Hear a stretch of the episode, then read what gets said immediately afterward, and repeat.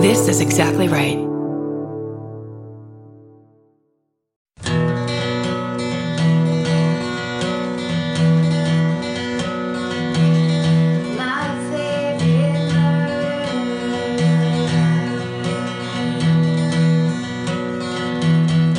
Hello Hi and welcome to to my favorite Emirdir the podcast. that tells you It's just things, fucking t- tons of random terrible things. right? Without curse words. That's right. This is a this is an all Christian podcast, Uh. Child friendly. a child friendly, religious based. We've got fucking uh, railroad or what are they called? Trains going by in the background. Ghost constantly. trains. Ghost trains. We don't believe in evolution. uh, everything you could want in a podcast. Uh, wow, that train's loud. Yeah. Do you know I got into an Uber the other day and like there was this rock music playing and I was like, okay, rock music, great. And then it was like the lyrics were like, oh fuck, you're s- trying to sell me hard on Jesus H Christ. And you were like, Hava Nagila. I've had that a couple times in Ubers where I feel like people are like, uh, they're trying to work, they're trying to make a dollar, but they're also like, well, I could kill two birds with the- one stone and be spreading the word of our Lord. I wonder if there's like a cult of, you know, Jesus people who are like, this is how we're going to get people on is we're going to Yeah. Uber and play pretty good rock music. Pretty good, passable. It's Yeah. so funny. I did Dave Holmes Friday 40 last Friday. Love with it. Chris Fairbanks of Do You Need a Bride? And um, he said, it's first, I can't remember how it came up, but he goes, Have you ever had that thing where you, you start to hear a song, you really like it, and then you realize it's Christian, and then you realize you're like a hypocrite for not liking it? Kind of what happened. Well, I don't want to hear about how he lifts you up and you raise your your paw, But he your fucking paws does, in the Georgia. air, He lifts you. like Dirty Dancing style, like Patrick Yes. Swayze. No one puts Jesus in a corner. Boom. End of, end the podcast. Boom, goodbye. Lights out. Fuck all y'all. Hey, can I do, can I Please. read this? Cause fine. I've been exposed as being obsessed with bowling. Fine. I don't care anymore. Why aren't we bold yet? uh, I know we've had at least two days. Um, so someone sent us a picture of the bowling socks I was talking about last on the Minnesota, Mm-hmm. the Minnesota. Mignotode. Um, exactly as I described three bowling pins, a red bowling ball, and what looks like puffs of air at the bottom. Do you think that's the speed of the ball Yeah. hitting those? because it's like it's like the it's almost like a bomb s- goes off when I hit. you know? On your ankles. yeah, And they're, um, these ones, uh, it says, this is for Hard Stark. That's you, Georgia. Thank you. Oh, because this is Instagram. Okay. Stephen Ray Morris, my favorite murder. I believe I got them at Mission Bowling Club. Is that in San Francisco? It is. Grey Wing. This is Oh. from Grey Wing on Instagram, San Francisco. Um, P.S. My grandmother is in the Bowling Hall of Fame. What? I'm so proud of your grandma. Who is she? We've please send us more her Instagram? information. Oh, yeah. Gray Wing, G R E Y, W I N G, San Francisco, California. If you could please send us a very concise book report, three to five paragraphs about your grandmother. With photographs from from when she was playing bowling and as an elderly woman. what if it's both? oh my god! What if she started young and went all the way into her into co- to modern day? I want to know what she carried in her purse on a regular basis. Hall of Fame though. That's she's not just a great bowler. She is of the greatest bowlers. Mm-hmm. And you know San Francisco. I mean, it's where it's that's where my people are from. Yeah. That's why I'm so passionate about bowling. It's not like they have a shortage of good bowlers, so that means she was really fucking good. That's right. It's what everyone's like up there. It matters. Uh, we're we're gonna go bowling soon. Oh, today's Valentine's Day. oh yeah, happy Valentine's Day everybody. Thank you. Well, yesterday was Valentine's Day based on the when this podcast is going out. Based on the reality you people live in, Right. Not the one that we truly are stuck in. We're currently drinking coffee and whiskey and That's right. We're having such a Valentine's Day party. Steven's drinking coffee out of a cat mug, which is his lifelong dream, right? I'm drinking uh, coffee out of an FBI mug. No, sorry, LA County Coroner mug, which is my dream. George is having some nice whiskey on ice. Out of a vintage fucking tumbler mug, tumbler glass. Yeah, it looks like something that would absolutely have been left on my grandmother's nightstand. Definitely. And then in the background, there is a train that has not, there hasn't been a train that's come by here in 25 years. We're living our lives. um, I wanted to tell you Mm-hmm. that after a 20 year hiatus, I am again reading Stranger Beside Me. Oh, really? Yeah. What brought you back to us? Zach Efron?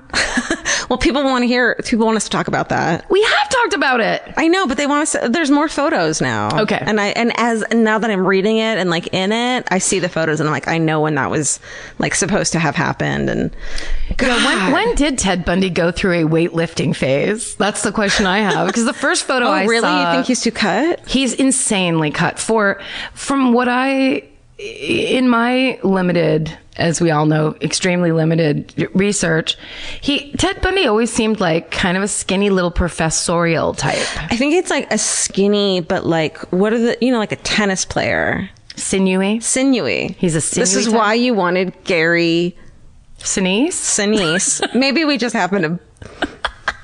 Is it Sinise, or are you just saying that I because think of it sinewy? is. There's someone you said you wanted to- to play him before this whole Efron thing It was came not out. Gary Sinise.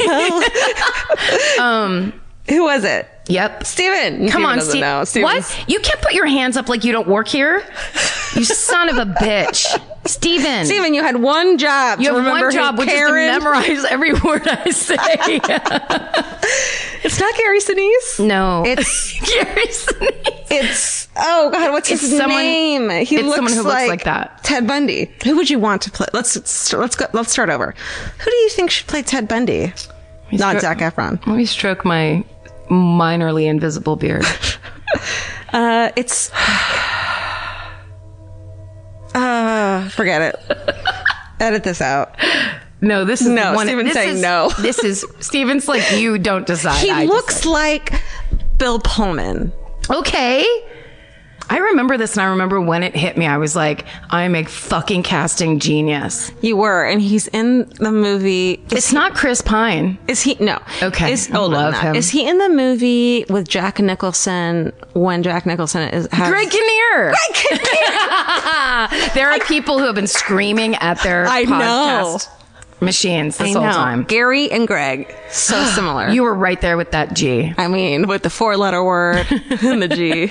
Greg Kinnear is the with dark hair because his eyes are little. He's good looking classically, but his eyes are just enough close together that you are suspicious of his. uh, Agenda. Is this train circling the I apartment? think the train is coming for us. Can you hear it, Steven? Okay, good. It's we're tied on the track right now. It's We the haven't paid our 1920s. we haven't paid our rent. Steven is twirling his mustache as he watches us tied to the track. Oh, good. Buster Keaton's Oh, here. great. I, you know, I'm having now. Of course, I'm having Ted Bundy nightmares. Okay. And oh, I- because you're in that book. And I keep saying, stop reading this, Georgia, stop reading this, Georgia. And I can't put it down. It's so good. It's so good and it's also so dated. And Anne Rule, like, she should never have died because she just needs to keep updating this book. Uh, it's the idea, like when she tells that story, the idea that she was this single mother who was trying, who was working for the police department, but was also trying to be a, a freelance writer. And she's like, what are the fucking chances? What are the chances? And she's, but she's also volunteering at night. Like what Yeah. a, what a badass. And then she volunteers next to pretty much one, of- second only to like Ed Gein or Dahmer, like Not one even, of the I most. think maybe Dahmer. Gacy. But one of the, like, yeah, no. I think Ted everyone, I Bundy's- think Ted Bundy was relatable to everyone because he was hot. Yes, he was so tricky. He was the ultimate, like, wolf in sheep's clothing. Totally. He was, he was She kind of didn't small. even believe that he could have done it for she so didn't many believe it when it was like, it's, we've found a man in a gold Volkswagen bug. She called the her friends at the detective agency and was like, "Just look into my friend. I know this is weird." Yes. Like she even turned him in, and she was like, "I don't. It can't be." it can't be him, but could you look? Because she was like, I can't deny Right. these hum- uh, stacking up facts. Right. But still, it's not him. I know it's not him. And I'll yeah. Uh, That's the classic so- sociopath, like or well, psychopath. we, we, we didn't know it at the, well, we, I wasn't born yet. uh, the, they, you know, they didn't know it at the time that that was a thing that even though someone doesn't look like a fucking murderer. or act like it. No one, those people don't act like murderers. Yeah. Well, now we know what. Ooh. Well, so the movie is coming out of with Zach Efron. I hope he kills it. I'm looking forward to it. I think he will. I think he looks like him enough. And the other thing that she keeps talking about um, is that uh, he was like a shapeshifter, that he looked different all the fucking time, which That's is true. why it was so hard to pin down, is that he kind of always changed his look. That's right. In fact, you can, if you look it up online, and I'm sure everyone that's, most of the people listening have already seen this, but there is a collage of his mugshots and you can see how the way they couldn't, like when he Yeah. went from Seattle to Utah. And it's not even like a beard or not a beard. It's just this look in his face Yeah. that's so different. And that's the spookiest part. yeah. And then by the time he gets to Florida, he's just a fucking maniac. Good for Zach caveman. Efron, man. What a fucking role. Yeah, I think what he a- can do it. Oh, what a dream fucking Well, so there's this there's this He documentary. just can't. Can I just say this? Yeah. He can't. I hope he knows. And if they're still shooting and he can hear me, Mm-hmm. don't smile with your eyes because that's it. You got to go dead zone. Totally. With those crazy eyes. Totally. Because Zach Efron's a big, like, he's like one of the reason he's like a Disney star is because he's one of those 12 year old boys that would wink at a grown woman. Ew. It's a, sp- t- it's a specific He's a type of- Bieber. he's a, he's a Ryan, um, Mac- Macbeth. Uh, let's do this again. oh my God, he's a Ryan. Let's do it some more. The Who's the one everyone loves? I don't like him. Steven? Ryan Mm, Seacrest. No! Why? Are you fucking kidding me, Steven? He's the one. You know the blonde one who was in Drive. Drive, right? Oh, Ryan Gosling. you. he's a Gosling. You were almost fired. Ugh. He's a Gosling. Seacrest. God damn it. Um, Steven out. of a job. that's how you fire Steven. what if that's how Ryan Seacrest fires people? Joanne out of accounting. Oh, Joanne. Joanne out. She did her best. She tried, but Okay, so there's a documentary that's been being made of Ted Bundy that I really want to come out before. You know, it's the thing of like, you know, I, I haven't watched I Tanya yet, but I made sure to watch the 30 for 30 about Tanya Harding before I watched eventually. the Hollywood version. Exactly, because you want to see what really happened. So there's this this documentary that this woman Celine Beth Cal- uh, Cauldron. Calderon? Calderon, probably. She's been trying to make called Theodore the documentary, and uh, she, she's trying to raise funds on Indiegogo. She's the first female filmmaker to make a documentary about Ted Bundy, which I think we both know is huge because Yeah. she's focusing on the victims and not Ted Bundy being this like Man- Marilyn Marilyn Manson Marilyn Manson. type. also, they're, so they're He doing always an, wore that one blue contact. they're doing an Indiegogo thing, but f- but they're even even with that, they're putting giving five percent of what they make to Rain. Oh, So that's like, she- amazing. she's not. I mean, I just really hope it comes out before. so what's her name again? So her name is Celine Calderon. Calderon. Calderon, and it's Theodore the documentary. And she keeps, I follow her on Instagram. She keeps post like there's a photo of fucking Ted Bundy, like never seen before, next to the fucking bug. Oh. And then she got like a, she's interviewed a fucking shit ton of people who were involved who have never talked like spoken before about it. And she needs money to interview more people so she can make the documentary. I really want it to be made. I yes, and also think it's it's gonna such a, be good. a- such a passion project. like, Yeah. that's amazing. If you have, if you're up there in, on your uh, on your high hill in your mansion and you want to throw some dollar bills a certain way, right. That would be amazing. Indiegogo, and then you just look up Theodore the documentary. And I just think it should come out beforehand. and then give the equal amount to Rain also. Right. Yeah, get it all done in one Listen. in one donation. Don't be a dick. Come on, stop, stop being so greedy on You your know how hill. mean you are. Why are you up on that hill in the Ryan fucking first place? Seacrest, you owe it to everyone to make this documentary happen. Ryan, we know that you have nine jobs, which means that you could donate what fifty grand and get Oh my this God. fucking thing made. Fifty grand is nothing Come for him. on, you're natural. You're a, you're America loves you. Love us back. Yeah. Is that too strong No. for Valentine's Day? Mm, It's Valentine's Day. Ryan Seacrest, you're my Valentine. Love is in the air and Uh-huh. whatnot. Someone knows something. Season four started. Ah. Loving it. David Riggin. I love something. No, someone knows something. He's so good. This new one is about I love something, something, something. this new one is about this dude who gets sent this bomb, explodes in his fucking hands, dies, still hasn't been solved. It was like 1996. What? And goes back to, to fucking figure out what happened. It's super good already. And I'm really angry because they didn't drop all the episodes at once. Oh, so They're you have to doing wait. it, which is so smart, but There's nothing worse than having to wait. but I hate it.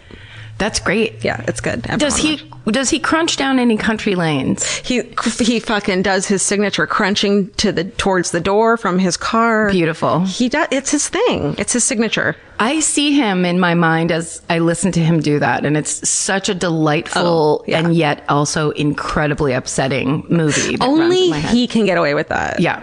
because it's such a documentary filmmaker thing to do. Yeah, yeah. You know, Uh, It's so exciting that, that there's I love another it. season. I love Yay. it. That's all I have to say. Hey, Karen, you know that feeling when you're stressed out and your heart starts to pound and your mind is racing? I do. I know it well. Well, while there's no cure for stress, therapy can help shape your response to it. And since May is Mental Health Awareness Month, there's no better time to try TalkSpace. When you sign up for Talkspace, you'll receive a personalized match with a therapist or psychologist, typically within 48 hours. Forbes rates Talkspace as the number one online therapy platform, plus their licensed professionals are in network with almost all major insurance companies. Once you meet your therapy goals, or if you want to cancel for any reason, Talkspace will provide you with a prorated refund for unused time. I feel like these days people understand the importance of therapy, but the difficult part is just taking that first step. It took me months to make my first therapy appointment. I was so scared. I had a lot of ideas in my head about it. And that's why I think Talkspace is such a good idea because making it so approachable will just get you there sooner. Then you can actually get in there, figure out what you need, talk to an actual professional, and be on your way to solving some stuff that you might want to solve. To celebrate Mental Health Awareness Month and the power of talking it out in therapy, Talkspace is offering our listeners $80 off your first month with promo code SPACE80. Go to Talkspace.com slash MFM and use promo code SPACE80. To match with a licensed therapist today, go to Talkspace.com slash MFM and enter promo code SPACE80 E and get $80 off your first month and show your support for our show. That's Talkspace.com slash MFM. Enter promo code SPACE80. Goodbye. Georgia, have you ever been blown away by the most simple dish at a restaurant, like perfectly scrambled eggs? Oh my God, yes, Karen. And then all I want to do is make that dish at home and eat it every day. Well, you probably could as long as you have the chef's secret ingredient made in cookware. Made In was created to bring restaurant quality performance kitchenware to home chefs around the world. For years, they've built their business by supplying restaurants and top chefs with high end cookware. Some of Tom Colicchio's most treasured dishes at his restaurant Craft are made in Maiden. Whether you're cooking for professional critics or just the critics you live with, your meals will benefit from the quality of made in products. Like their carbon steel cookware, it combines the best of both cast iron and stainless steel clad, so it's rugged enough for grills or an open flame. It's the MVP of summer cookouts and cook ins. What I really love about made in cookware is that it actually makes something like having a Memorial Day barbecue much more convenient because you can keep everything on the grill. If you need to throw, say, a pan of garlic up on the top while you're grilling your steaks on the bottom, it's strong enough, durable enough to do that. If you want to take your cooking to the next level, remember what so many great dishes have in common. They're all made in, made in. Save up to 25% this Memorial Day from May 18th through May 27th when you visit madeincookware.com. That's M A D E I N cookware.com. Goodbye. Goodbye. Okay, so this was a story that I wanted to do when we were in Columbus, Okay. but it's too awful. Oh, good. Uh, so I'm going to go back. I know that these days I've been doing lots of slightly off kilter, lighter, whatever types of stories. I've gone all the way back to the Ridge. This is a fucking awful, awful, and recent murder. And you can't tell them why you can't do it at live shows. Well, in live shows, well, first of all, we have to have stuff that we can talk about and riff about and like, and connect over and kind of go like, wait, what did you just say or whatever. Yeah. And when it's a, especially if it's a recent murder, um, if children are involved, if it's unsolved, if it's, you know, just if it's if it's just relentless horror. If it hits too close to home, Yeah. yeah there- you just don't want to. It's horrible. Yeah, and also I think everyone together. I mean, we've had times where we've talked about really hard stuff, Mm-hmm, but then, but it can't just be that way the whole time. So, but Okay. when I was looking this up, I was on. I was like, I think it might be worth it because there's an element to this that is so fascinating. It's it kind of transcends the horror of what happened. Well, I think we should do whatever we want when it's you and I yeah, right. and there's Steven. Uh, but at live shows, it's hard to do really horrific murders. Yeah. Yeah, just like look up I mean, there is an interesting element to like grieving with 2,000 people at a time, Not when they're mad at you. but r- yeah. Okay. It's just hard. But so I can just tell you this and then Okay. and Just then tell people me. can listen. I'm just going to tell you. No one about else it. is listening. Steven, please put those headphones on more. so this was this happened in Mount Vernon, Ohio last November, Holy, like as in four months ago? 4 months ago. November, December, January. Oh shit! 4 fucking months ago. Happy 2018 by the way. Did we even say that? Uh-huh. It's Valentine's Day. Happy Valentine's Day and an upcoming President's Day. So on November 10th of last year, uh, when Tina Herman didn't show up for work at Dairy Queen, her boss goes over to her house to check and see what's going on. And when he gets there, he finds it littered with beer cans and covered in blood. It was actually described as looking like a horror movie inside the house. Oh god. So, of course, he immediately calls the police. Um, Tina's not in the house. Her 13 year old daughter's not in the house. Her 11 year old son's not in the house. And her friend, whose car is in the driveway, is not in the house. So immediately the police start a massive manhunt. There's people walking around on foot. It's in the air. Like the whole, the whole area goes crazy. The next night, Tina Herman's pickup truck is found near the Kenyon College campus. They actually, when they found the pickup truck, they did a lockdown on the school because they thought Wow. maybe the guy was nearby. Oh shit.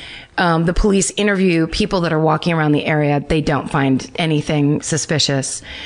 Um, back at Tina Herman's house, the police that are processing the scene find Walmart bags with rec- with a receipt, a, a Walmart bag with a receipt inside, and the receipt shows purchasing um, of garbage bags and a large heavy duty tarp Never good. not poli- all the police are like, you know what? I remember this chapter in school.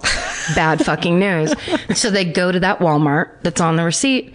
They check their surveillance video at the time of the receipt and on it, they, it clearly shows a very, um, a young, not very young, but a young brown haired man, probably in his early thirties, buying these items at the store. And on the video, they can also see when he leaves, they see him drive by in his Yaris. Yaris. I was not expecting that. That's right. There are p- a lot of people drive Yarises proudly, and this guy was one of them. So he, it's all like right there on the tape. Yeah. So the cops go to the DMV, they search the records, they cross check whatever. Yarises. They they go to all the Yaris owners. Check Yaris. Mm. They arrest all of them for bad taste. I'm joking. Oh my god, onslaught of Yaris Everyone. emails. I know it's a good car. How dare you? I bought this with my own money. Although I have to tell you, my friend Tisha and I, we bought, I bought my Honda Fit at the same time she bought her Yaris. And she was trying to decide between the two. And I was always like, you gotta go with this Honda Fit. And she was like, nope, I think I'm gonna go with the Yaris. And I was just like, I felt so like, it was like smug. UCLA versus USC. I was just like, goodbye. Yeah. You're not, we're not on the same team anymore. Wow. I haven't spoken to her since. That's intense. Holy shit. That's how deep this Yara shit goes with me. Okay. So they find out through the DMV records and his driver's license, this man is Matthew Hoffman. He's a 30 year old unemployed tree trimmer. Then once they see the pictures, one of the officers goes, I fucking talked to that guy up at the college when we found the truck. Nuh-uh. Yes, Like he one of was- the people he questioned? yep. He was right nearby. so they're like, call everybody. We're doing this. Gather thing." the troop. Right? You know, circle the wagons. Circle the troops. Circle the wagons is what most cops say when they think they Uh-huh. have a person. Gather the gather the wagons, circle the troops. gather our friends and let us go out together and fight crime. Yes. So they fucking send the SWAT team to this guy's house and Uh, so this is ba- this basically takes four days. So four days after the family's found missing, Mm-hmm. the cops kick his. Fu- I I don't know how it happened. Kick it. They The kick cops it. kick down the fucking door. Yeah. Uh, Matthew Hoffman is sleeping on the couch inside in the living room, and are you ready? No, your face looks unhappy. Well, it's just, it's not horrifying, but it's this. They find the entire living room is filled with leaves, What? huge pile of leaves. Leaves. Leaves. Um, piled so high that the police feared bodies might be buried underneath them. What the fuck? so many fucking leaves. Mount Vernon Police Detective Craig Feeney told the Columbus Dispatch, So much runs through your mind. What if somebody's hiding under that pile? Or in this case, I thought, what if that's where he's hiding the bodies? What the fuck? Leaves. Leaves. they walk down the hall to the bathroom. No, don't do it. You want to pull up these pictures? I brought pictures No. for you. Uh huh. This is how I found this story. And it stopped me so cold. I was just like, what in the fuck are we doing? Oh my god. Oh my god. So this is the bathroom. No, no. I'm showing you the picture. What? The walls of the bathroom are lined with plastic shopping bags filled with leaves, and it looks insulated. Like when It we'll looks post like this for you guys. insulation. Like before you put on the drywall, you put bags Of let's say leaves. Kmart, and thank you, thank you, thank you, and of like perfectly filled bags of leaves. Perfectly spaced, perfectly hung, each one right up, at the same width, same depth of, s- you know, it's not like sloppy. Bags of leaves hung on the wall. What the? Piles of leaves How on have the I ground. Never heard of this. Because it just happened, I think. Oh, and so that's, you saw Yeah. them. So Just it's it's not even like it's just leaves. Legitimate. It's not dirt and it's No. not gravel. It's just leaves. And th- isn't that something that's absolutely from like a David Fincher movie? Yeah, because it's one of those things where it's like it doesn't mean anything, but it's so creepy. Yes. as it is. M- it- just like the moths in uh, Silence of the Lambs. Right. Where you're like, it's just moths. It's, not that big of a deal. People collect insects, I guess. I mean, Nah, t- you know, a bit, yeah. t- their touch. Yeah. But when that moth lands next to her and sh- when she's Yeah. like, may I use your phone, please? Um, I always have to get one of those in there. Okay. So Love it. uh, finally they go down into the basement. the do that. basement, there's a door closed and it's barricaded with this big sewing machine cabinet thing. When they break down the door, they get inside. They find Tina Herman's 13 year old daughter alive. she's bound and gagged and she's laying on a makeshift bed of leaves. This dude loves leaves. I mean, it's so, fu- and it's this dank, creepy basement, obviously. She's been raped, and she was wearing a plastic bag with holes cut in for legs like a diaper. so creepy. oh my god. He's arrested, taken into How custody. the fuck did I not see this? I don't know. Twitter's algorithms are really disappointing me. I mean, I was so. Like this was one of those ones where I was just like, I don't know. I think it's worth. I think this is the kind of thing that people that are interested in true Yeah. crime, when you hear a story where you're like, "Sorry, what are we doing? Like, what is this?" But like I was in Columbus with you and I was like looking up Columbus murders to to do for the show and I didn't fucking see this. Right. Okay, go on. I mean, I feel like it was breaking news. Yeah. Most of the articles that I found to tell you about this were they were waiting for like basically once they found the girl, they still didn't know where the family was and they still didn't know they Yeah. were like "N- we still have 3 people missing. Thank God she's well and they and just so you guys know they they did print her name when they first reported on the story then when they realized she was a sexual assault victim they stopped printing her name so that's why i'm not saying her name um so they're questioning Matthew Hoffman. Um, he's not saying anything. They said that this reporter that was writing this, so the, um, these stories are from the Columbus Dispatch and also from the Denver Post. Um, but they say there's hours of footage of police trying to question him and him just not saying a word. and then finally, um, uh, he tells the police that he wants to confess because he has a bad dream about being at a food processing plant. oh no. Mm-hmm. So he tells police he opened up the in the dream he opened up a trash bag at the food processing plant and he saw cut up body parts and he got a knot in his stomach and it all quote unquote came back to him.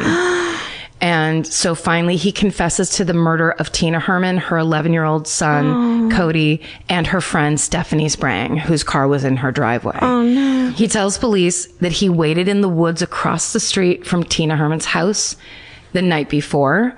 He was up in a tree, leaves, unemployed tree trimmer. He's got a tree issue.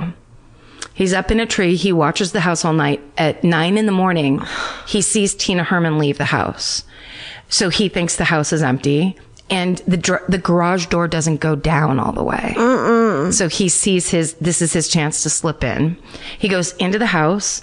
Um, he's in, he, he told police. Do we know how? Or is this going to come up? Like how he knew who they were? Or he just it was just a random. Well, th- he had already been arrested once before for burglarizing a house by slipping into an open garage door. Okay. So when he told police he actually had only gone in to burglarize the house, they believed that it was basically an interrupted burglary because he had done it once before and only burgled the house. Okay.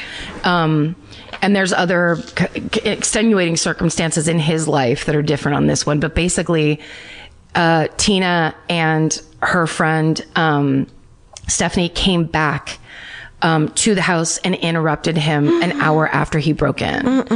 And so he stabbed them both to death. Holy shit! Yes. And then he's dis- dismembering their bodies and, and the kids come home from school.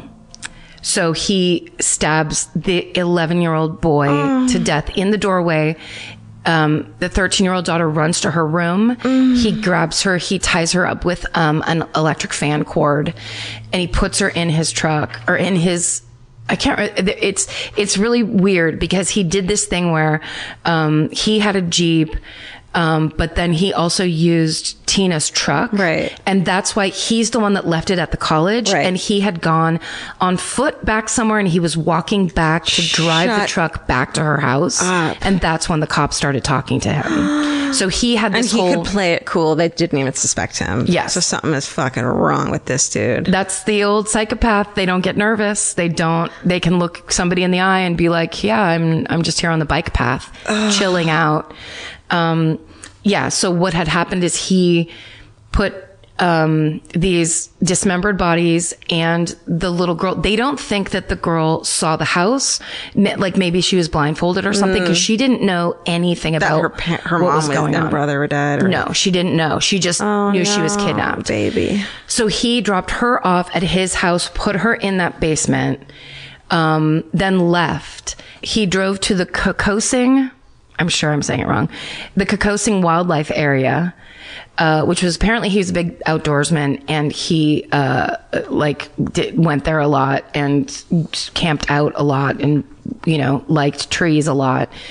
Um, he with a rope uh, and pulley system he pulled their body parts up and put them into a 60 foot hollow tree. What? And hid them there. So, Holy shit! That like wouldn't even cross my mind. yes. No, no, no, no. It's like, it's, it's beyond the perfect and most ins- like obscure hiding place. The police were like, if we didn't make the deal, Yeah. because he said, I'll tell you where the bodies are if you don't give me the death penalty. The police were like, if we didn't do that, we would have never, found these that bodies. blows my mind because I have this, you know, this in mind of like, w- uh, what, like, where are all the body? Like, there are over the whole globe there are bodies hidden in crazy forests and weird places, and Yeah.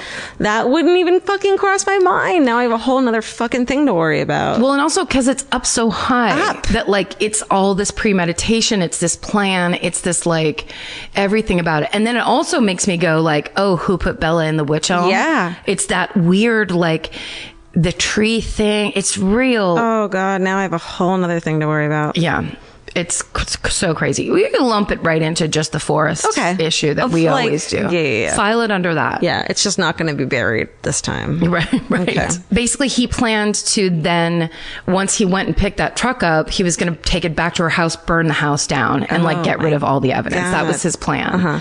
Um, and then he told police that he also planned to he said he was really nice to the daughter and that he planned to just keep her for a little while. He was going to he they played video games, they read books, they watched movies. Mm-hmm. He he gave her hamburgers, blah blah blah, and then he was just going to let her eventually let her run away. She'd be home by Christmas. Is what he told the fucking police. Like he had this whole fantasy that he, was actually a good really, guy. He was a good guy and he was And he very didn't good want her. to do these things, but he was put in this. situ- What a fucking dick. Well, and also just mental illness gone beyond rampant, like just untreated, terrible, you know, whatever. So, um, essentially, so they have, of course, these newspapers have interviewed the neighbors and they, this guy has so many neighbors. It's amazing. And they all have something to say.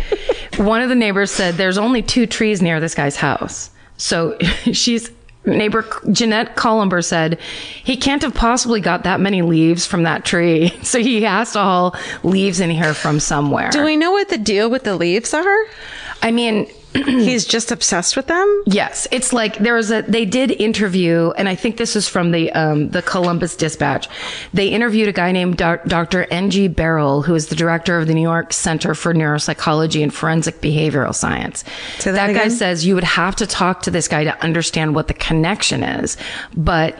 It's clear that this guy is mentally ill beyond what n- we associate with normal serial killers or murderers or psychopaths, because normally serial killers um, are not technically mentally ill. They have these character disturbances, but they know what's happening and they know that they're doing wrong. They like it. And that's part of the reason they're doing, they get pleasure and gratification from how the terrible things they're doing and the torture that they are inflicting on other people. He thinks that this guy had some other thing happening and there was like obviously lots of other issues at hand. um, God. it it's so fucking nuts. So uh the neighbor, let's see. So Jeanette said we, I don't know where those leaves could have come from because there's no trees Oh, around here. Then a, a neighbor, a neighbor named uh, Henderson Butcher says that Matthew Hoffman was friendly, but used to play around the trees a lot, around there a lot. He'd throw ropes up in the trees and had like a hammock up in there. So in Oh my some part of the God. neighborhood that did have trees, he would go in and be in them all the time. Okay, fine. Right? Don't fine then. Fine. That's fine. Just Um, don't. Um, Just go do that. Yeah. Uh, a lot of people like trees. Donna Davis, uh, D A W N A, my favorite spelling of Donna ever. It's all the good 70s names combined into one name. She was another next door neighbor, Mm-hmm. and she said that she told her children to stay indoors when Matthew Hoffman was outside. Let's chill. Yeah. And she said that he had moved in alone a year before. Um, and that his girlfriend had lived with him temporarily and then she moved out a month before the murders. um, and she said, she, this is what she said to the Denver Post. He'd sit up and listen to us up in a tree. He had a hammock and he would just sit there and listen to us. Oh my He was just different. He was very different. And Oh my God. she said that he walked to Foundation Park almost every day and was a quote nature person who collected leaves. So I guess Foundation Park was a park, Yeah. the park nearby that the other neighbor's talking about. Yeah. And he would just go up in there. Um, also his house was in foreclosure. Um, and it had been, uh, it started in January. So th- he was, I think, at the end of like a serious, probably psychotic break Yeah. um, he makes that huge confession. Uh-huh. Um, and oh, he also killed the fucking family dog. Uh-huh. No. Yeah. So once he makes the confession and he said, he asked the investigator, if I write down the location of the bodies, um, he hadn't given, a, given away the location yet. And he said, uh, if I write these down, will, can I then make a fake, like attempt to escape and you shoot me? and the and the cop was like no we're not going to do it that way yeah. and so then he wouldn't talk he wouldn't tell them where they the bodies were for two full days and then he finally um he finally told them that whole story that I just told you. and the police, of course, when they saw it, were just like, yeah, we had to, we had to make this deal with him because we would have never known. Sure. Um, so in the end, uh, Matthew Hoffman, Hoffman pled guilty to 10 felonies, including aggravated murder and rape, and he was given a life sentence without the possibility of parole. Um, and the Knox County prosecutor, John Thatcher, said um, that this Knox County has never seen a case like this before. It has to rank in Ohio history as one of the worst homicide cases ever. My favorite murder history too. I mean, Dude, so like I thought those leaves would like have something about like they, he buried the bodies and had to put the leaves somewhere. Well, It's no, oh, just yeah, like psycho. directly. Yeah, It's yeah. just he's, but the that um, psychiatrist that they talked to said, you know, obviously, this is all. It's his. d- He has a, some kind of a delusion and some kind of an obsession. So in his mind, somewhere in his mind, and he would be the only person that would be able to explain what that connection is. But right now, there's nobody that can say, "Oh, he did." trees because murder because of trees and da, da, da. but like just coming upon a picture of a living room filled with fucking leaves The the bathroom's more troubling to me of just perfect bags lined up and like whatever stapled to the wall. it's almost like inverted hoarders like the same feeling i had the first time i saw hoarders but it's organized and only leaves Yeah. and on the wall And then you got to be like what happened? what's going Tell on me everything now. yes meanwhile it's a grown man that climbs and plays in trees who like ha- bought a, but was able to buy a house and have a girlfriend and like how I don't it's so crazy and plan the disposal of bodies in a really s- smart way. Yes. Well, yes, because once he was in it, it was like that is the truth. Like that um that psychologist that gave the or psychiatrist whatever he was that gave the difference it's like yes he was mentally ill clearly but he also knew what he did was wrong covered it up like yes he he had there was something going on but you can't he it- it's the insanity defense i don't think could apply because he di- he covered up and hid those bodies and hit a girl Yeah. and raped a fucking girl Yeah. like you know this wasn't some kind of like i went all over the place this isn't like richard chase that Sa- Yeah. sacramento vampire where you're like what the fuck are you doing dude Yeah. God damn it. anyway that's m- the matthew hoffman case of mount vernon Jesus. I don't know how I would have reacted on stage to this. well i mean it would have felt like this It's fucking- like we're just like uh, ugh Oh man. Well, mine isn't much happier, okay but it's but it's interesting. okay good All right. that's all we ask That's all we need from you, people. You're not. What? What? This is our job. Okay. If you're like me, you're always looking for a story to dive into. Whether it's a family drama or a mystery to solve, the key to getting hooked is the details. I need rich visuals and intricate storylines, and June's Journey has that and more. June's Journey is a mobile mystery game that follows June Parker, a daring young woman, on a quest to uncover the truth about her sister's murder. This is your chance to test your detective skills because you'll play the game as June herself. Explore beautifully designed scenes from the 1920s, like lavish estates and gardens, and don't forget to keep an eye out for hidden clues.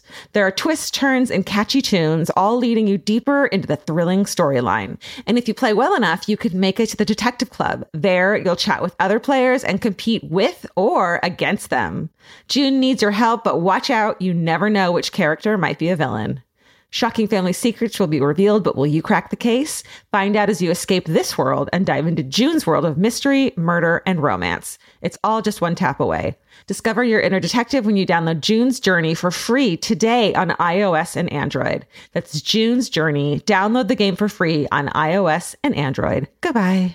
There's something about the sound of an old timey cash register that really takes me back. I know it sounds like someone is about to hand me an ice cream cone, but it also sounds like we just sold some merch. That's right. And if you're a Shopify user like us, you know that this sound means you just made a sale. Shopify has helped millions of businesses sell their products online, but did you know they also offer the same support for brick and mortar stores? From accepting payments to managing inventory, they have everything you need to sell in person. So give your point of sale system a serious upgrade with Shopify.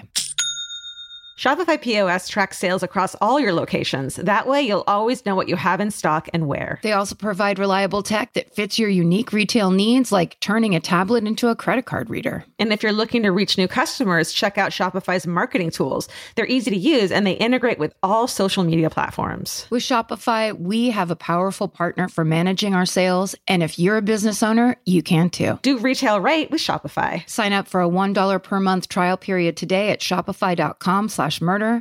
And here's the important note that promo code is all lowercase. So go to shopify.com slash murder and take your retail business to the next level. That's shopify.com slash murder. Again, don't forget the code is all lowercase. Goodbye.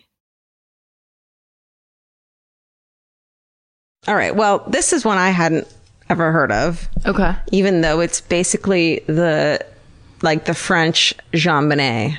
Oh, Have you heard of this one? Madeline McCann? No, it's the French Madeleine McCann. Oh, okay. An actual That's- French citizen. that's English. Right. It's the f- it's the Madeleine McCann Jean Bonnet en français. in French Got it. French bread, French dressing. with a side of French. This is Le Affaire de Petite Gregory or the case of Little Gregory.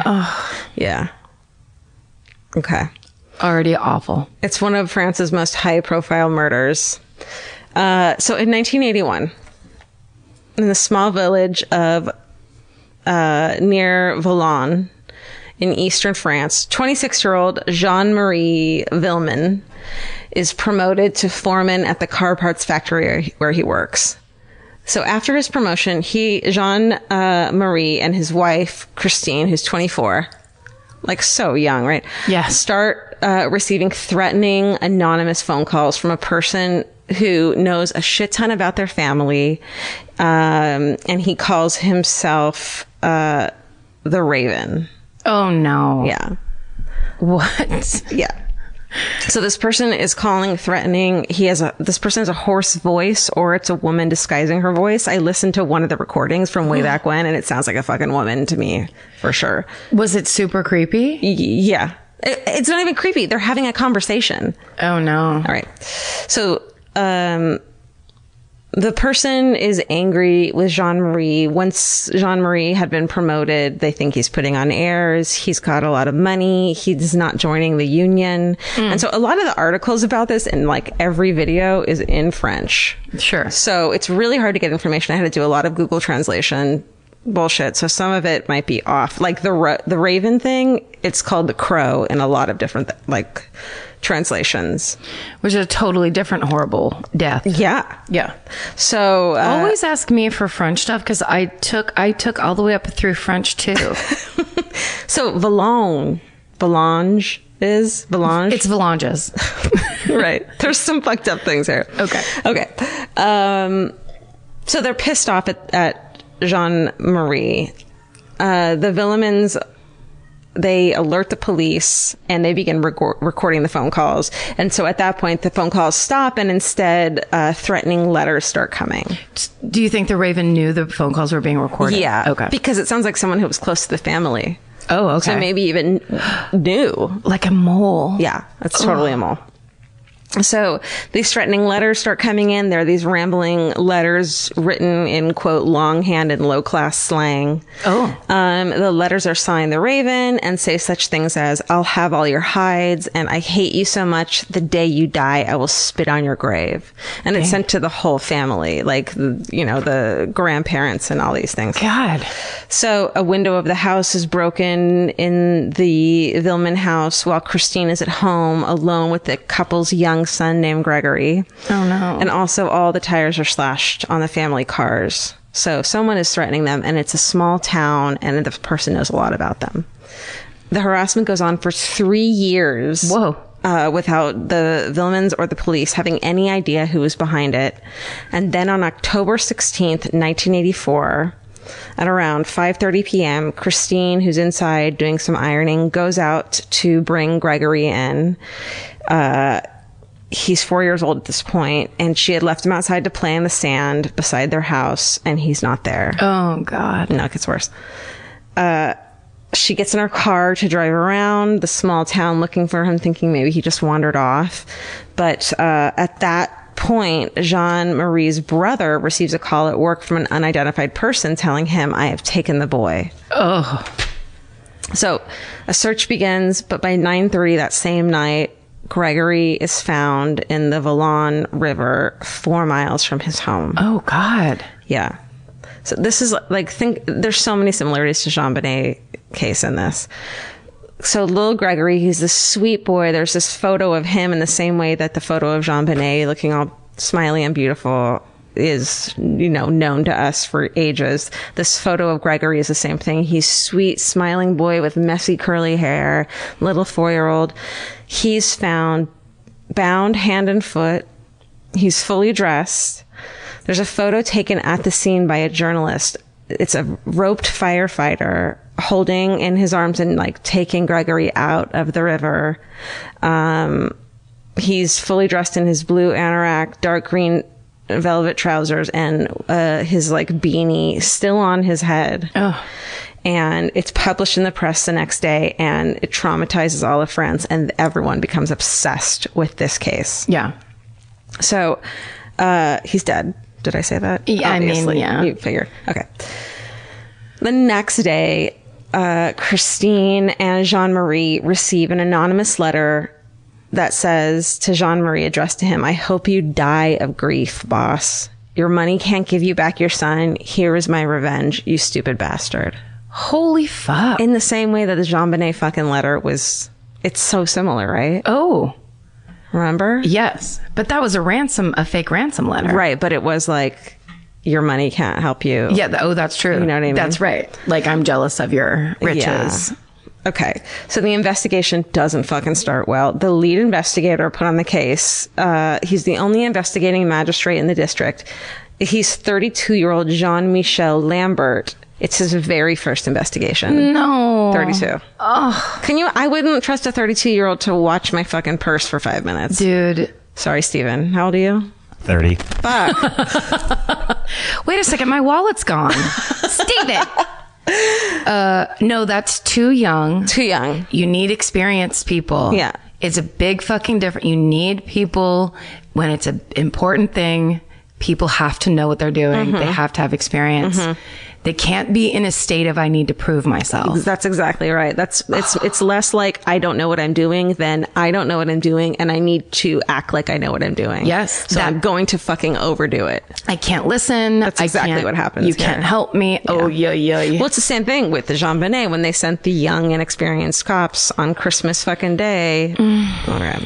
So, 32 year old Jean Michel Lambert, first investigation. First of all, he fails to secure the crime scene and he also doesn't order a full autopsy. So, the autopsy eh, has been criticized forever because it was incomplete and sloppy. So, they don't know. There's no bruises on the body. Pathologists attribute the death to drowning and contact with the cold water. They're not totally sure. They disagree whether he had been drowned in the river or in tap water because the lung, the water in his lungs contained none of the microscopic organisms that one would find in the river. Ew, that's awful. I know, but they didn't do it. But, but Lambert was like kind of trying to spare the parents by not making them over autopsy poor Gregory. it doesn't work that way. No, unfortunately. I mean, ultimately, Yeah. So from the beginning, suspicion falls on the family of Jean Marie, the father. His parents, brothers, aunts, uncles, and cousins all live nearby. And when Jean Marie is promoted to foreman way back when, um, some of the family members had been unhappy about it. So they think that the person who was writing the letters, the raven, and the killer might be hi- part of his family. c- out of like jealousy, Yeah, basically. And he has a big family that all lives in this neighbor in this area. Okay. So, um, police force hundreds of 140 members of the Villeman family to take handwriting and dictation tests to compare them to the letters and phone calls that have been going on. Wow. 140 wow. Um, they copied pages of the writing, including the text of the last message from the Raven. And after a month after Gregory's murder, the 15 year old sister in law of Jean Marie's cousin. So Jean Marie, the dad of Gregory, his cousin, whose name is Bernard LaRoche, his cousin's sister in law, this is confusing, who's 15 years old. So she's just like, nerdy, redheaded 15 year old, totally early 80s, like not much, go- maybe a Duran Duran shirt on, but like no makeup. She's not like Yeah. punk rock or whatever. Jean Uh, jacket. I jean see her. I can jacket. see her. Yeah. A comb holding one side of her hair back. Yeah, but like really nerdy comb. Yeah. Uh, A math comb. you know. Yep. Yeah, it's a ruler. Uh huh. She so she's 15 year old, 15 years old. She comes forward and tells investigators that the co- that the cousin, her br- her brother in law, who's married to her sister, 29 year old Bernard LaRoche, is the murderer. Oh fuck. She tells them that the day Gregory was killed, she had been picked up by Bernard from high school and taken to the Villeman's house. They picked up Gregory and headed for the river, and then they parked, and Bernard went off with him and came back alone. So she's fucking pinning it all on her sister's husband. Okay. Who's this like smiley, big, boisterous looking, mustachioed, messy 80s hair dude Okay. played by like a young um what's his, Roseanne's husband on Roseanne? John Goodman. Like a young John Goodman. I was thinking Vincent D'Onofrio. No, not Okay. more jovial. More- look- okay. Looking. Okay, got it. Yeah, yeah, yeah. Good ti- a good time guy. Totally. Got it. But like why are you smiling inappropriately in this photograph? Oh, you know what I mean? yes, Like there's and- a photograph of the three of the the cousin, his wife, and his wife's and uh the young Muriel. Her name's Muriel Boyle. There's a photograph of the three of them, and I just want to know if it's taken before or after the murder because it's inappropriately smiling and creepy. Okay. You know what I mean? Yes. Like ugh, There's something about it. you French don't- people are screaming their what they think about really happened, and I want to know. They're like, "We- actually, we're supposed to smile like this way. Right. So why are you smiling? Okay. Um, but- I, I knew I used to work with an over smiler who actually I'm positive was a sociopath. Oh, because they don't know when it's appropriate, so they just do it the whole time. Right. And they, it's this thing of, it's almost like that weird hypnosis kind of thing where it's just like, yes, everything's fine. Like Right. they're trying to control you with their d- mouth. Teeth- Right. with their teeth. They learn that people, they learn that people mimic things, so they just fucking do it. yeah. Like here, this is friends, friends, friends. See? Yeah. See? There's like someone always trying to show you that they're happy and smiley It means Right. they're covering something. And you know inherently, but you're like, but they they seem so happy. Yeah, I have to mimic what they're doing because this is they're setting the sta- this they're setting the tone of the room, which is Right. we love everything. And then when you get older and stop giving a shit about anything, you realize like you don't have to do that. Like when I stop, when I stop being that way, which I am inherently like a person who will mimic a person's happiness because I'm just uncomfortable that way. Yeah. And I don't do it. Then I'm like, oh, this isn't right. Yeah. I don't want to be here. It's well because it's like what is the, why is this person trying to control me this Yeah. hard? Like Yeah. what is ha- what do they not want me to be paying attention to? Right. I mean, This is that photograph oy. in a nutshell from the 80s okay. with a mustache. Steven! um, Wait, are Okay. you French, Stephen? Uh huh. oui. Uh-huh.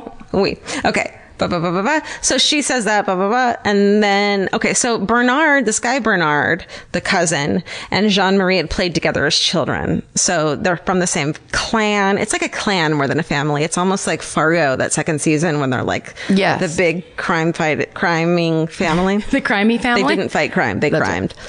Um, but they had grown apart over the years, and Bernard was an unkempt, often profane man with a mustache. And he and his wife, they also had a four-year-old child, but he was had a learning disability. Okay. So they both had four-year-old children, but Gregory was this beautiful, smiling, happy baby that everyone loved. And Jean Marie had been promoted. He was getting all this money. His dad was in charge of the plant. Well, meanwhile, Bernard seemed to have a shitty fucking life. Right. So uh, they didn't socialize anymore with Jean Marie and Christine, but so he wouldn't have known about the family a lot enough to write these Raven letters. But one of Jean Marie's brothers was good friends with LaRoche, so he would have known. Okay. Um, da da da da da. He didn't like the Vil- the uh, Vilmans.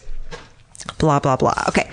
So at so so this chick Muriel is like my fucking brother-in-law did it. I'm 15. What's up? Yeah. At the spot where Muriel said uh, they had stopped, the investigators find a it's a, a vial of insulin and a syringe they find on the ground Okay. um, they make the investigators think that Gregory had been put into a hypoglycemic coma before being thrown into the river. Okay. So that made him unable to, so he, unable to, Do anything. right. And yeah. he was also tied up. Yeah. So, but, but there had been no toxicology report because the autopsy wasn't done correctly. So they didn't know, they didn't look for needle marks, anything like that. And so Muriel says she wasn't aware of what her uncle was doing. She had just been sitting in the car, but it turns out that Muriel's mother, uh, Janine, was a diabetic and that Muriel was her insulin injector. Oh, So f- she might have been more involved than she said she was. because she would know how to do it. Right. Or she would even have provided them with it. But then why would she fucking go to the cops and, and say he did it? Like if she's involved. That's a great question. why would I- she do it? No, no, no. It's tr- why would she do it anyways? There's a lot of questions here. Well, yeah, I mean, like that's the first and most. She's 15 and feels and isn't an adult and knows there's right and wrong. And your fucking bullshit fights with families don't matter. Yeah, because that's such a huge, st- it's such a stretch from I hate my rich cousin who gets everything to I'm going to kill a child. Sh- like not even kill your cousin. Fine, kill an adult man. Yeah, whatever. exactly. But to to take away the child is such a I want you to suffer specifically. yes. The most crazy. It's uh, so awful. Right. So um, they test Bernard's handwriting, and experts say he had written two of the poison pen letters, including the one sent the day after the murder. So they say it's it's Bernard. It matches him. It matches him. and this is in the time where they knew nothing about handwriting analysis. Like that's back in the zodiac times where they're like, nah, it's not him. It's almost like it's in a time when they thought they knew everything about handwriting analysis, and now we know that they know nothing about handwriting. You know what I mean? It's Yeah. like the opposite, where they're like, you can tell everything from that. And Yeah. now we're like, no, no, no, no, you can't do that. right. You're making all kinds of insane assumptions. and- Exactly. And, yeah. you sound really fucking smart. Yeah. Right. So Bernard is arrested. And then Muriel gets the the 15-year-old gets sent back to her family's house and a couple days later retracts her entire statement. What? Everyone is like Muriel cu- like was bullied by her family into retracting that statement. Oh, Everyone thinks that. okay. How dare you turn on the family? How dare you? Uh, on the brother-in-law this you know there's like insane f- like family like going back probably hundreds of years within this small community with this family Right. or these families uh, and against the prosecutor's advice lambert the police investigating 31 year old dude so the police investigator even though um, the public prosecutors like don't fucking do this they let bernard go Wh- because she retracts her statement and they're like, well, then let's let her go. But then that's it. Well, There's because then there's no evidence that he's involved. well, they were saying there's other evidence, right? So Yeah. why wasn't he held? Oh yeah. Okay. On the day of his release, Jean Marie, Gregory's dad, uh, in front of a bunch of journalists, vows that he would kill his cousin Bernard. Of course he did. Right. He vows to kill Bernard. Two journalists. to journalists. Oh. The LaRoche family tries to get police protection, but the police are like, nope, Oh no. nope, you can't have it. Uh uh uh. And so, true to his fucking word, on March 29th, Jean Marie waits outside his cousin's house. And when he gets home, pulls up, he fucking approaches his cousin, Bernard, and shoots him with a hunting rifle. Oh fuck. Bernard dies. Oh my god. The cousin dies. Goodbye, John Goodman. He's out of the picture. Jean now. Goodman, Jean Goodman Jean Goodman. is dead. It's like if fucking John uh, Ramsey had shot, you know, his boss. It's just insane. Yes. These steps people are taking. Also, it, it seems like reverse police work, where it's like let them go, don't investigate, like Right. don't get details going. Yeah. Like everything is. It feels like arrest someone now quickly and Yep. then let them go and then try this and it's just like Panic. it's amping everyone up yes, and especially small town, like anywhere in the world, like If- boulder Yes. you know Exactly. Small town life where everyone knows everyone's business and there's gossip and there's Right. pressure. exactly so uh, bernard dies jean marie immediately turns himself in uh, and he's sentenced to five years for the killing Whoa. Yeah. Meanwhile, Lambert, the police dude, is like, I know who fucking did this. I'll tell you who fucking did this. and he starts to build a case against Gregory's mother, Christine. Whoa. for the murder of her son. At this point, she's six months pregnant, too. Let's add that in for fun. Because this is a fucking lifetime movie. Apparently. Yes. He's saying that the mother killed her son. Uh Uh-huh. huh. Okay. This 33 year old fucking pros- or, uh, investigator. He's been 31, 32, and Listen, 33. They're all the same. Everyone knows. Well, time is passing, actually. Right. Okay. So, three locals who worked with Christine swore that they saw her at the post office on the day before Gregory's death when the revenge letter had been posted, which is like, I don't think it was true, but also who gives a fucking shit? You know? Like they're saying they saw her mail the revenge letter? They're saying they saw her the day the ma- the revenge letter was mailed at the post office. okay. All right. Uh, graphologists argued that there was an 80% chance that she was the letter's author. So again, with the fucking Jean Bonnet ransom letter. Right. And we're all like, right? But then they'd already said that he. Right. The That he death- signed that. They said, yeah. Yeah. They already said that the cousin was Right. If they're Responsible. Mm-hmm. just changing it per the. St- okay, go ahead. uh, and a string that was identical to uh, what was used to tie up Gregory is found in the cellar of the Vil- uh, Vilman's home. Oh, no. But it's like, does that? I don't know. Who knows? The bag I could could have taken it there. Right. That's Any- the that's the one string they sell in this village. Sure. Also, in the Raven's letters, he accuses Christine of killing Gregory. So they start to believe what the fucking Raven is saying. Uh, because Gregory had been conceived. So, so they're saying Christine had been knocked up with Gregory in an extramarital affair. Uh, and that's why she killed her son, which ultimately wasn't true, proven to be untrue. Ooh, that's fucked up. Yeah. Because then they're just floating salacious shit that people Right. love to repeat. And keep in mind, this whole time, uh, if you were alive during the Jean Bonnet Ramsey uh, investigation, it is the in- the fucking media is going out of their fucking minds. Yeah. you know, front page glossy bullshit in every grocery store. I don't know what they have in France that's equivalent to that. It's going on. Everyone is eating it up, and all these crazy theories are being, you know, just thrown about. Yeah.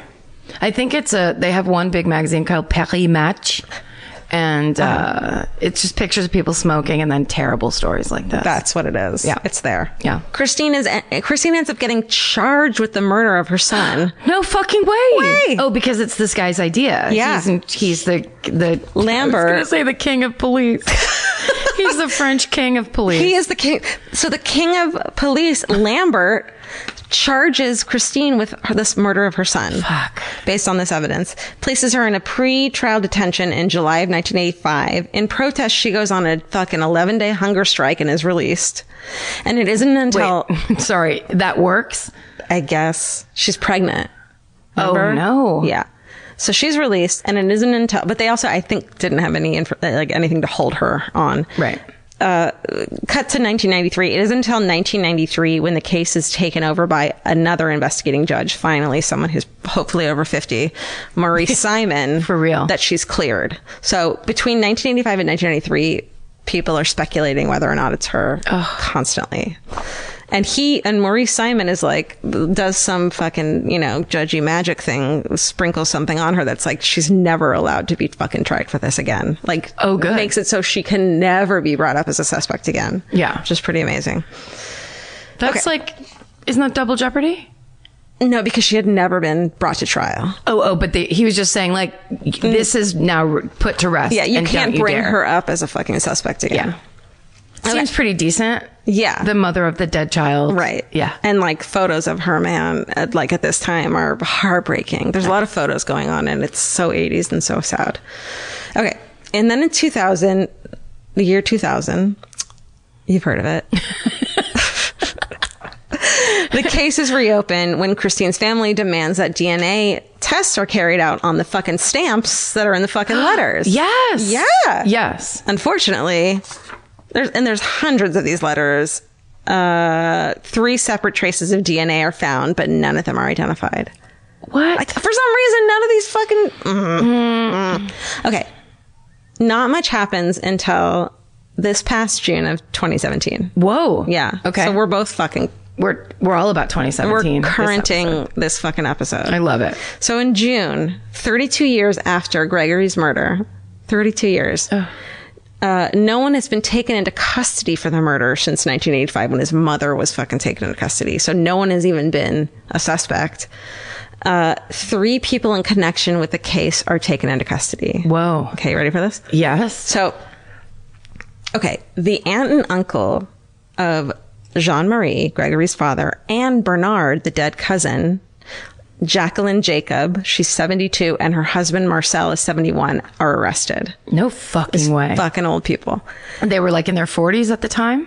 30 year, yeah. 80s, 90s. third yeah 40s okay so okay it's so con- fucking confusing so marcel jacob the, the the husband the dude is one of the younger brothers of okay it's basically jean marie's dad married marcel's sister Okay. it's gregory's great aunt and uncle got it. Okay. Um, they're charged with kidnapping and confinement, but not the murder, saying they were responsible for the murder of Gregory since he would not have died unless he had first been kidnapped. So they think fucking this chick Jacqueline, who's now 72, is the fucking mastermind of this whole entire thing and made Bernard, uh, made, was the, the letter writer and the woman, it sounds like a woman She's the Raven. yeah, she's the Raven, but they're all involved and all hate this family.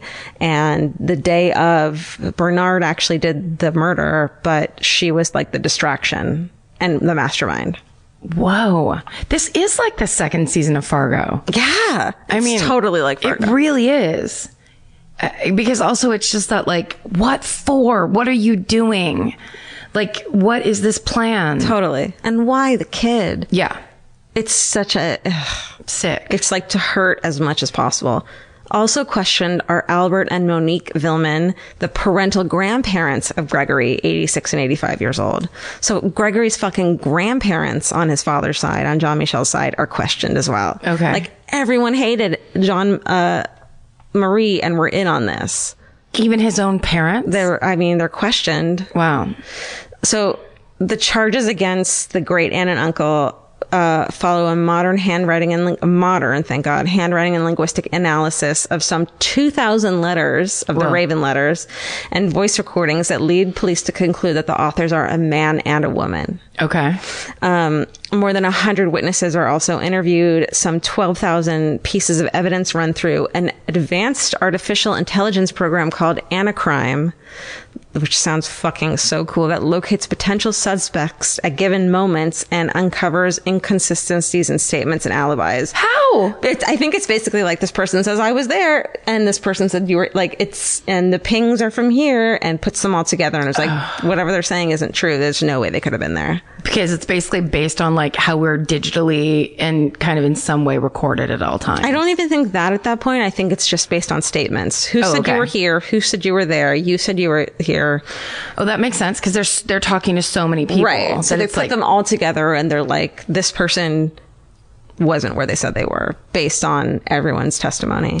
And the scary part, the scariest part about Anacrime is that they're also those robots that can open doors now. Did you see that video today? Yes. There's uh, that bothered me so much. It bothered me all day long. I didn't, I didn't watch more than him walking because it looked like a spider.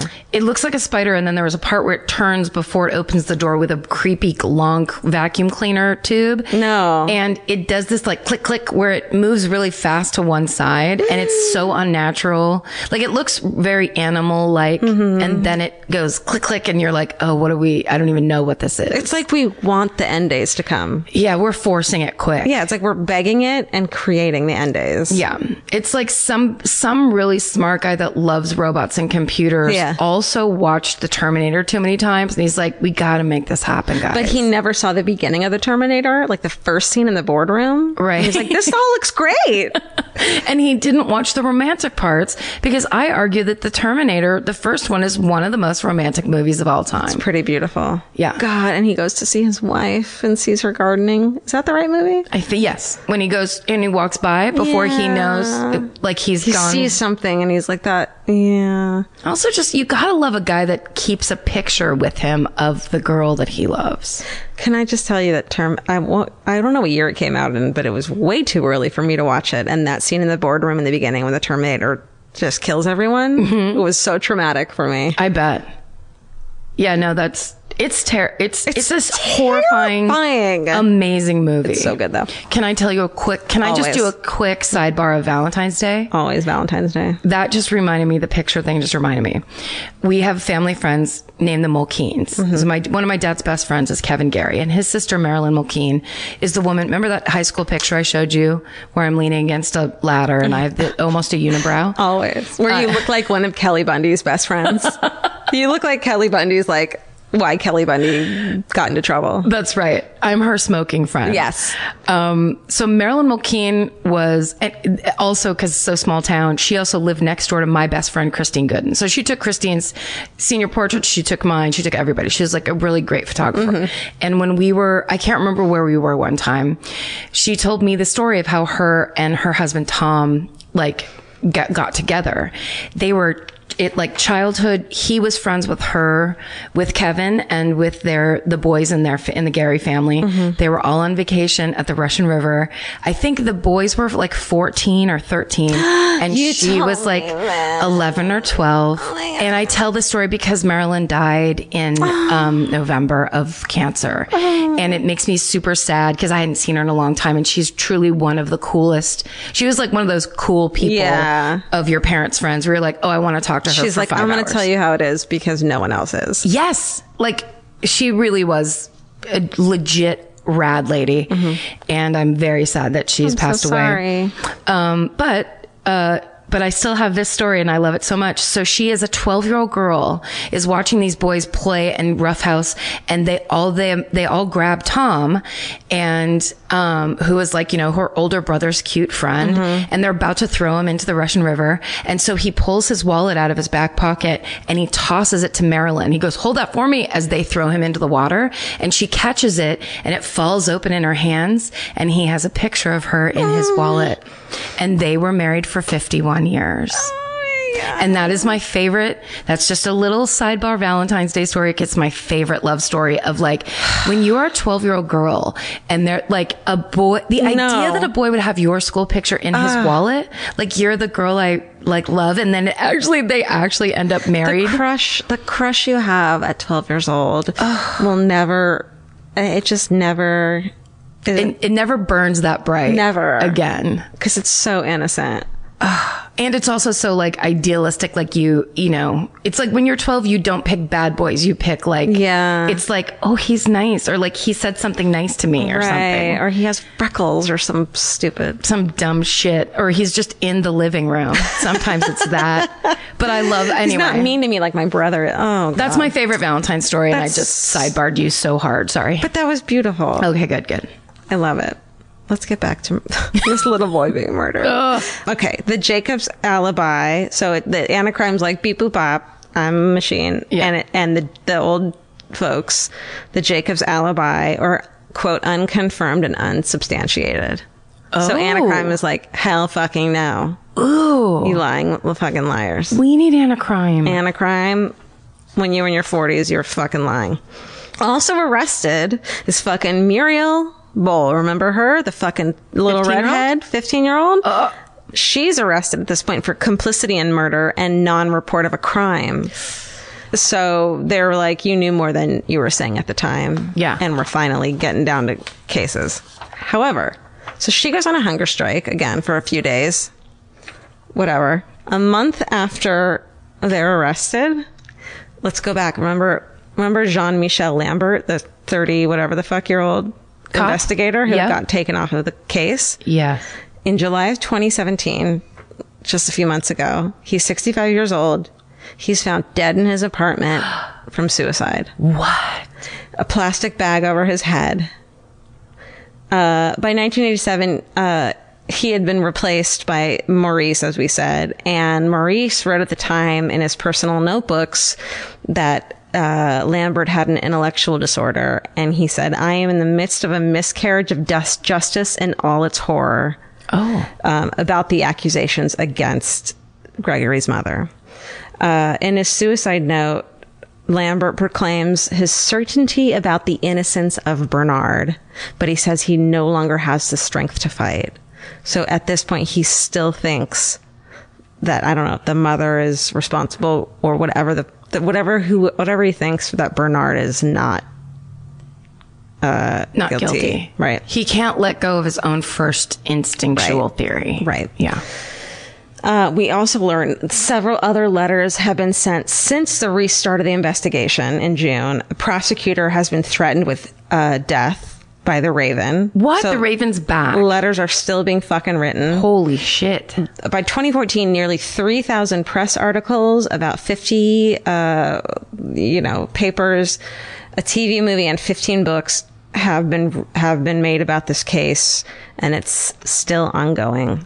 and so we will update you when we find out. But that is the case of Le Petit, the affair of the Petit Gregory, the case of Little Gregory. That is so heavy. How have we never heard of that? I've never heard any of that. I must have seen it late night in one of those listy things that you've never heard of and saw this photo of this sweet little boy with this um, he's so french and cute and sweet and messy little hair and Horrible.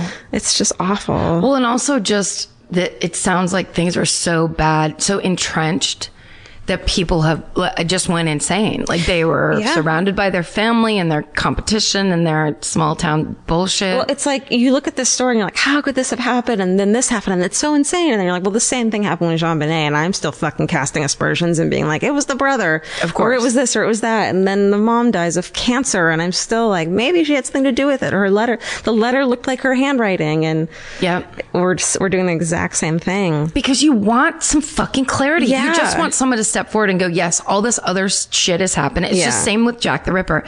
But you just want someone to come and go, we finally have the one, p- we have who did Here's it. the answer. the answer clean clear you know not involving 17 relatives or whatever Yeah. just like who fucking whose plan was this and who did it Well, I, I think, and fucking French people, please let me know what everyone thinks, because I have no way of knowing if everyone's like, no, what are you talking about? Everyone knew this person wasn't involved. Right. That I'm saying is guilty. I have no way, you know, I can't give my opinion because I can't fucking understand any of the fucking videos. I i don't understand half of what's going half on of it. Like literally, there's like five articles in English.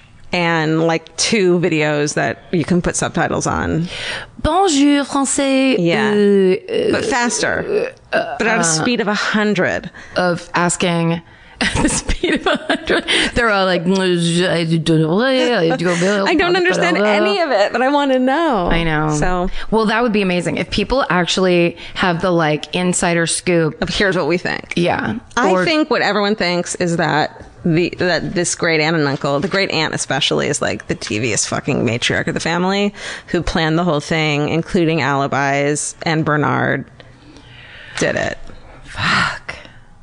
But your own family? It's just dark.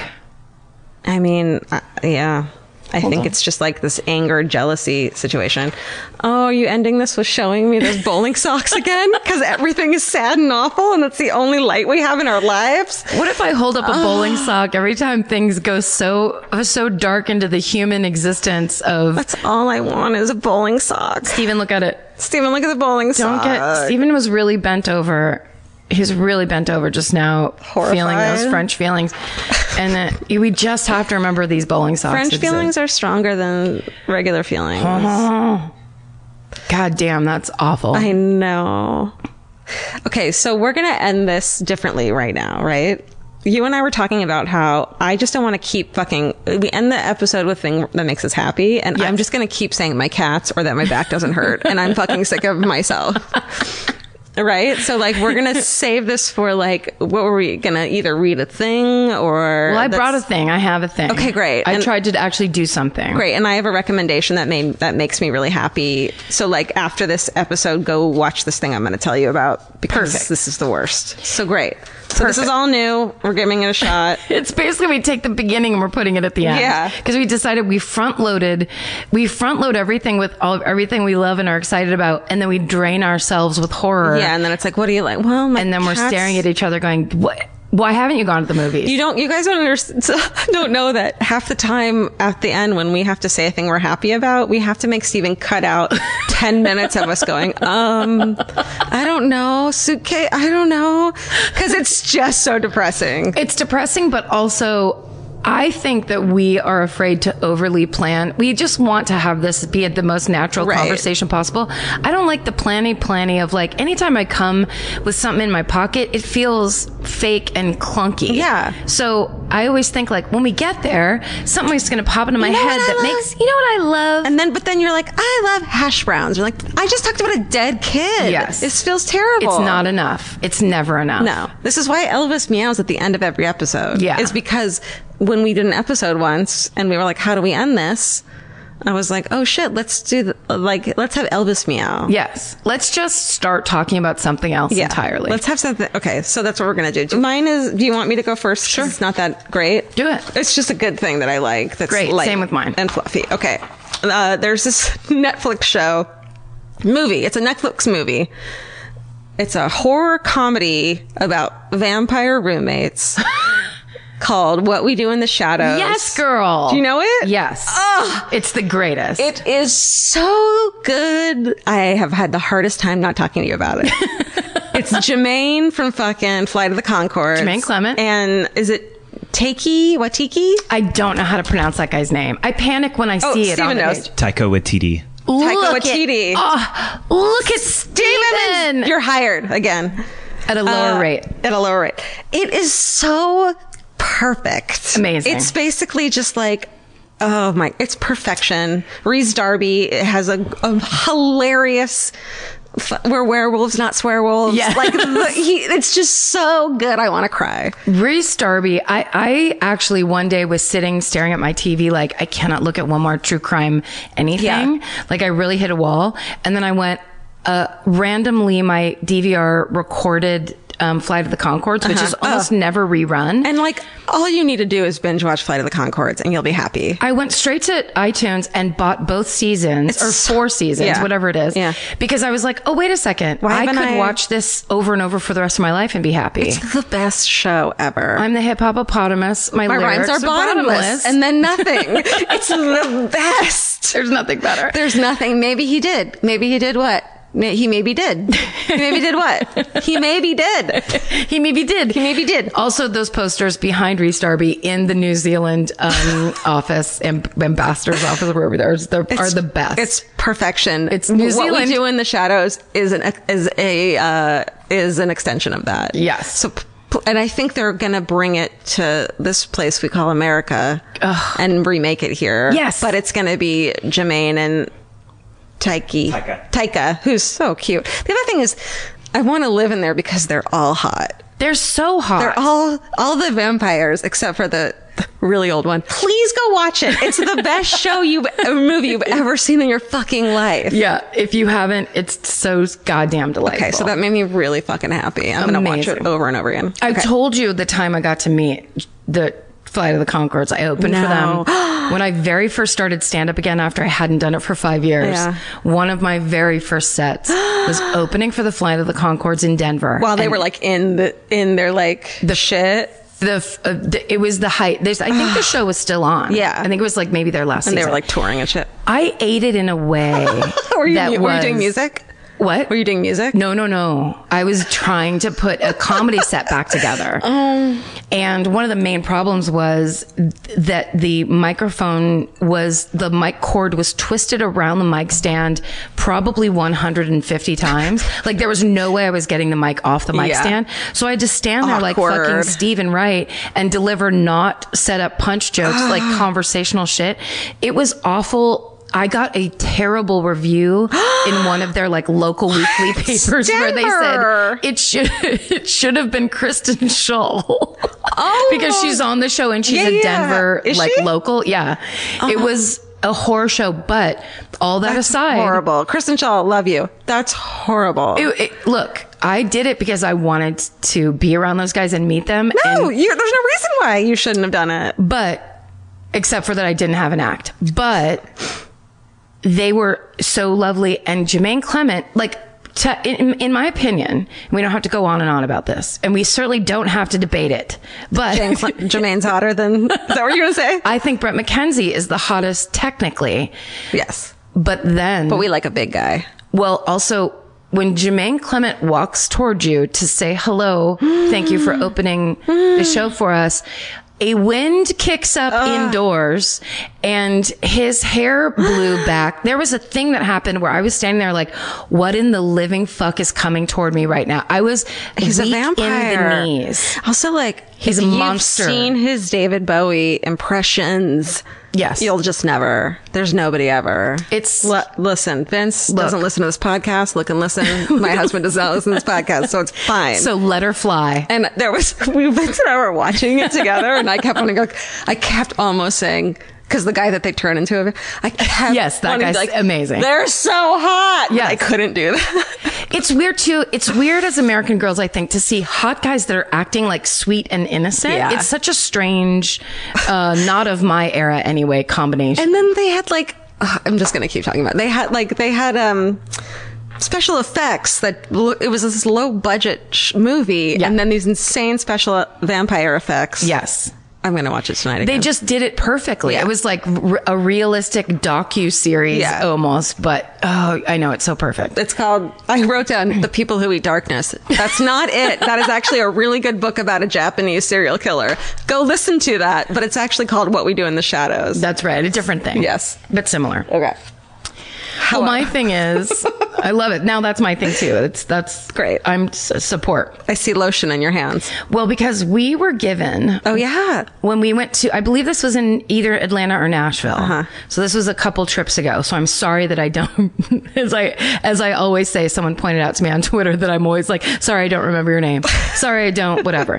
It was Kim. but, um, I'm trying to look on here because I bet you it'll tell me Nashville, Tennessee. Great. Mm-hmm. We were given a little gift bag from some people and I lost the fucking card. Yeah. But it's from a company called Love Heals Thistle Farms. Oh, Yeah. And so this is a company that's in Nashville, Tennessee, where they make hand lotions and soaps and all this stuff. It's I think it's there a lot There's of like it a is- lip balm. Lip balm. We got lip balm, hand lotion, this amazing, like I can't stop using it body butter. Okay, but everyone listen because there's a there's a thing, and you and I started crying when we read that, like literally crying in the green room when we saw this. All of the products from Love Heals Thistle Farms are made by women survivors.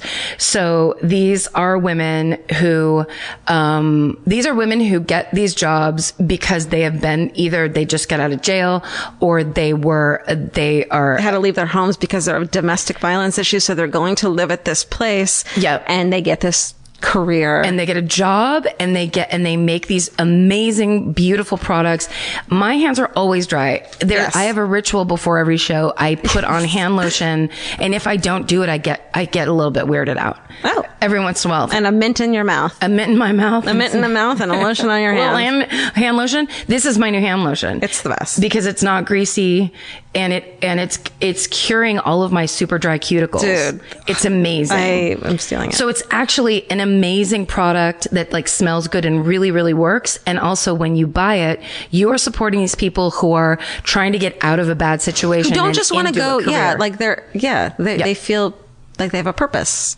yeah. God, that's beautiful. And it's, they're making, they're making a product that could be in fucking Sephora. I like I like this so much better than the fact that Mimi, who's sitting right here, truly does make me happy. But I don't need to repeat that every fucking episode. Look, sometimes it's hard. listen, that's gorgeous. I love that. Yeah. Okay, let's do that from now on. That's a good one. Well, also we get so many, and you guys, we talk when we meet you and you give Yeah. them to us. We talk to you about it, but we are inundated with amazing, beautiful gifts, Incredible, thoughtful, hilarious, brilliant, creative, like, artistic. it's so fun and it's- Delicious. It's, hard to.